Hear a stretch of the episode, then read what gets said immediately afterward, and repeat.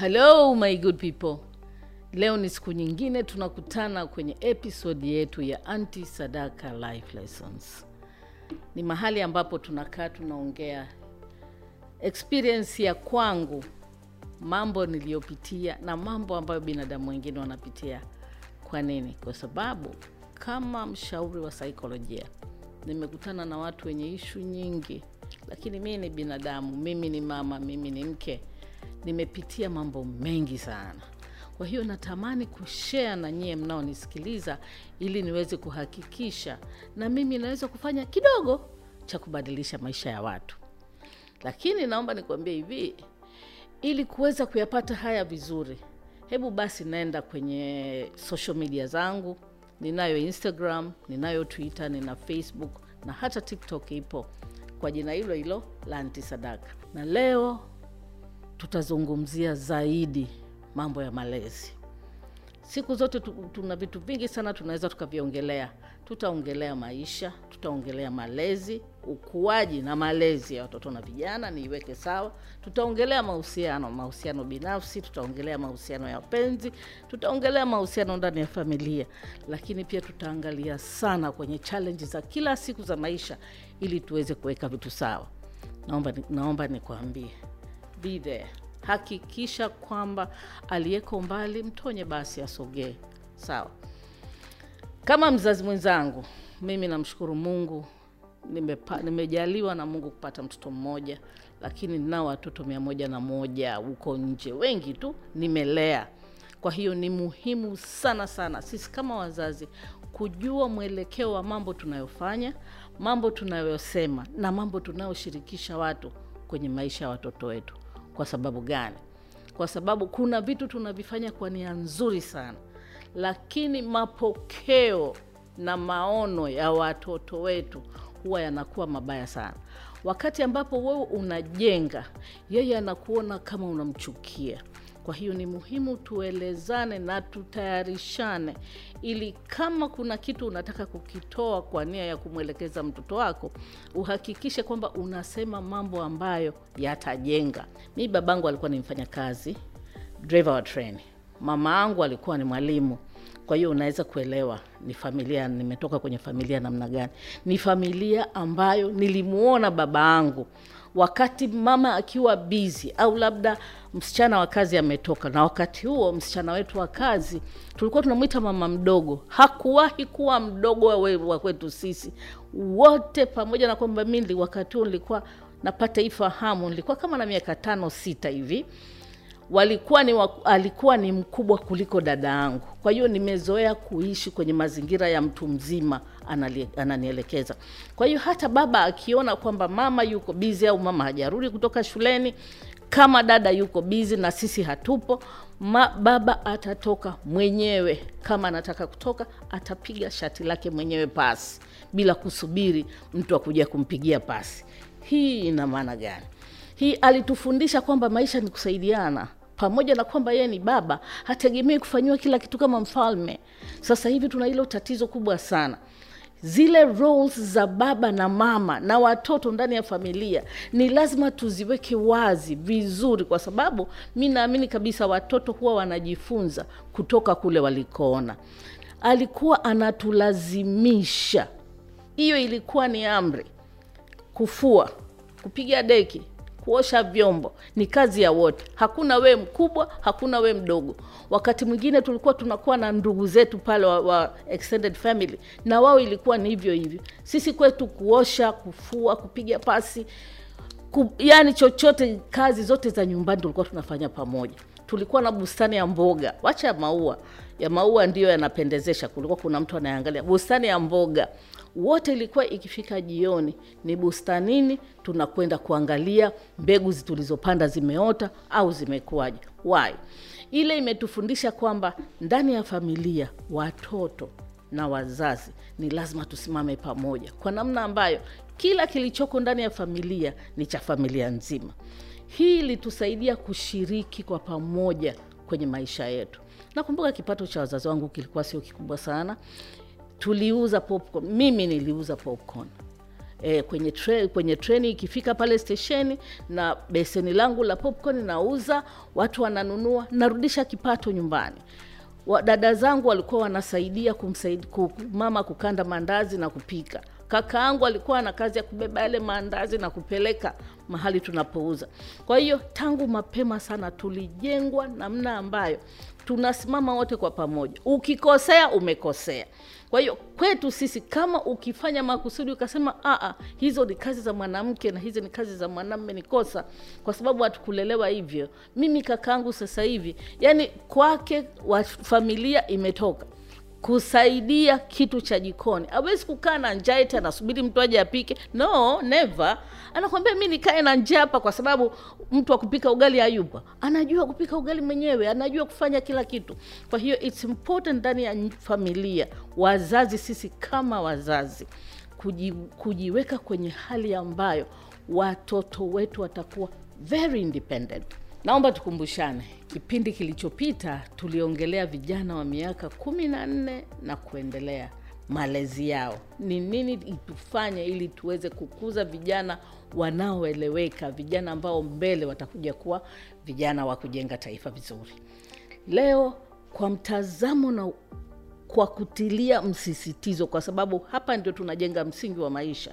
Tutaangalia watoto tangu anazaliwa mpaka umri wa miaka kumi na moja, tuingize nini ndani yao. Topiki yangu leo ni mambo gani sita ambayo mzazi ukikosea ujue inakula kwako, kwa sababu ukipanda mchicha utavuna mchicha. Ukipanda bangi ndani yake, kuna mahali dunia itamtandika. Dunia ikishamtandika itamrudisha kwenye maisha ya kila siku. Mambo sita ambayo usipoyafanya kama mzazi, unakwenda kubomoa maisha ya mtoto wako. La kwanza, jamani, watoto hawaachwi kama kuku wa kienyeji. Watoto ni lazima walelewe kwa mipaka, wajue ni wapi na wakati gani wanatakiwa kufanya nini, kwa sababu mara nyingi watoto wa umri huu tangu wanazaliwa mpaka miaka kumi na moja wanajifunza kwa vitu vikubwa viwili. Wanajifunza kwa hisia. Hisia wanazoziona ndani yako ndizo wanazozipele na wao wanazibeba. Matendo yako wewe mzazi ni role model wa namna gani? Kwa hiyo kama coach, ili kuweza kuepuka vurugu utakazokuja kukutana nao kwenye uzee, na kuomba hebu angalia unataka familia yako iende wapi, angalia familia yako inaenda wapi, na je, hiyo safari inakuwa ni safari ya namna gani? Mimi naamini hivi ndani ya, ma, ndani ya familia yangu ni lazima familia wajue malengo ya kwa nini tuko ndani ya familia. Watoto wangu ni lazima niwalee kwa malengo, nijue wanakwenda wapi, lakini naichukua hii kama mission, the mission ambayo Mungu amenipa nafasi, amenipa amana ili siku tukija tukikutana mbinguni, siku yangu ikifika, ataniuliza nilikupa watoto wewe uko huku umeacha watoto namna gani? Watoto watakaojenga au watoto watakaobomoa? Hili kila nitakapoongea na wazazi nitawakumbusha, tukumbushane kwenye hili ili iinue ari ya sisi kusimama na kulea watoto wetu vizuri. Hii safari ni tamu mno, safari ya malezi. Ah, it's so beautiful. Tuikubali na tuitendee haki. Trust me, Mungu hawezi kukuacha.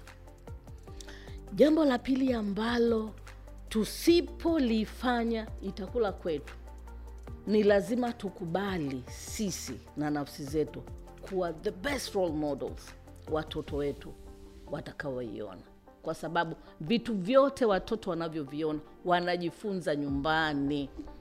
Hayo yana wanayokwenda kujifunza nje, inakuja kuingia katikati ya ile space tupu inayokosa imani ya Mungu, inayokosa values za ndani ya familia, lazima shetani atamdaka.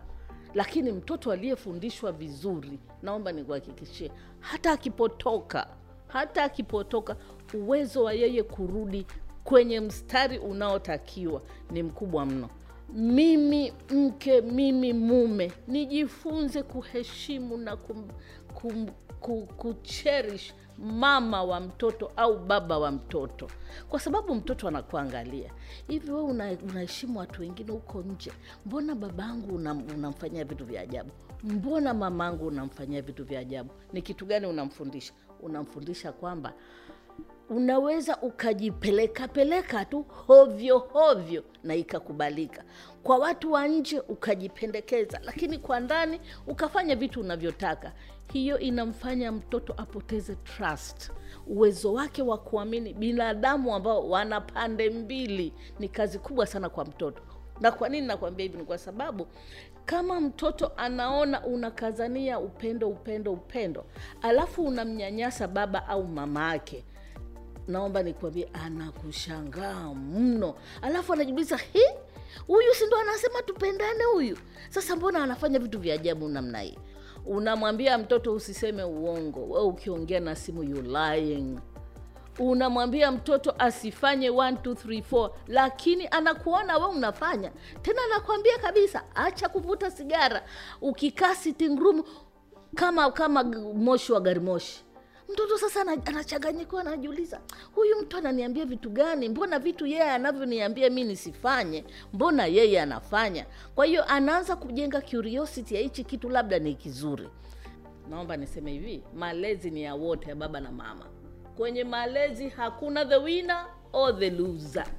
Mtoto akiwa mbaya, kila mmoja anacho cha kwake ambacho alitakiwa kukiingiza, kwa sababu kuheshimu mtoto, mtoto kujiheshimu na kuheshimu wengine, anatakiwa aione kwa wote, anatakiwa afundishwe na wote. Mtoto kuweza kutoa hisia zake, anatakiwa aone na ambiwe na wote, na baba na mama. Mtoto kuwa na uwezo wa kuvumilia kutopata anachokitaka na unao uwezo wa kuzuia matamanio, anatakiwa afundishwe na wote wawili. Confidence ya ndani yake kuna vitu ambavyo atavibeba kutoka kwa mama, lakini kuna vitu anatakiwa kuvibeba kwa baba. Wewe uliyezaa ukakimbia mtoto, la kwako linakusubiri kwa Mungu, utaenda kujibu. Jambo la nne, tuwafundishe mapema.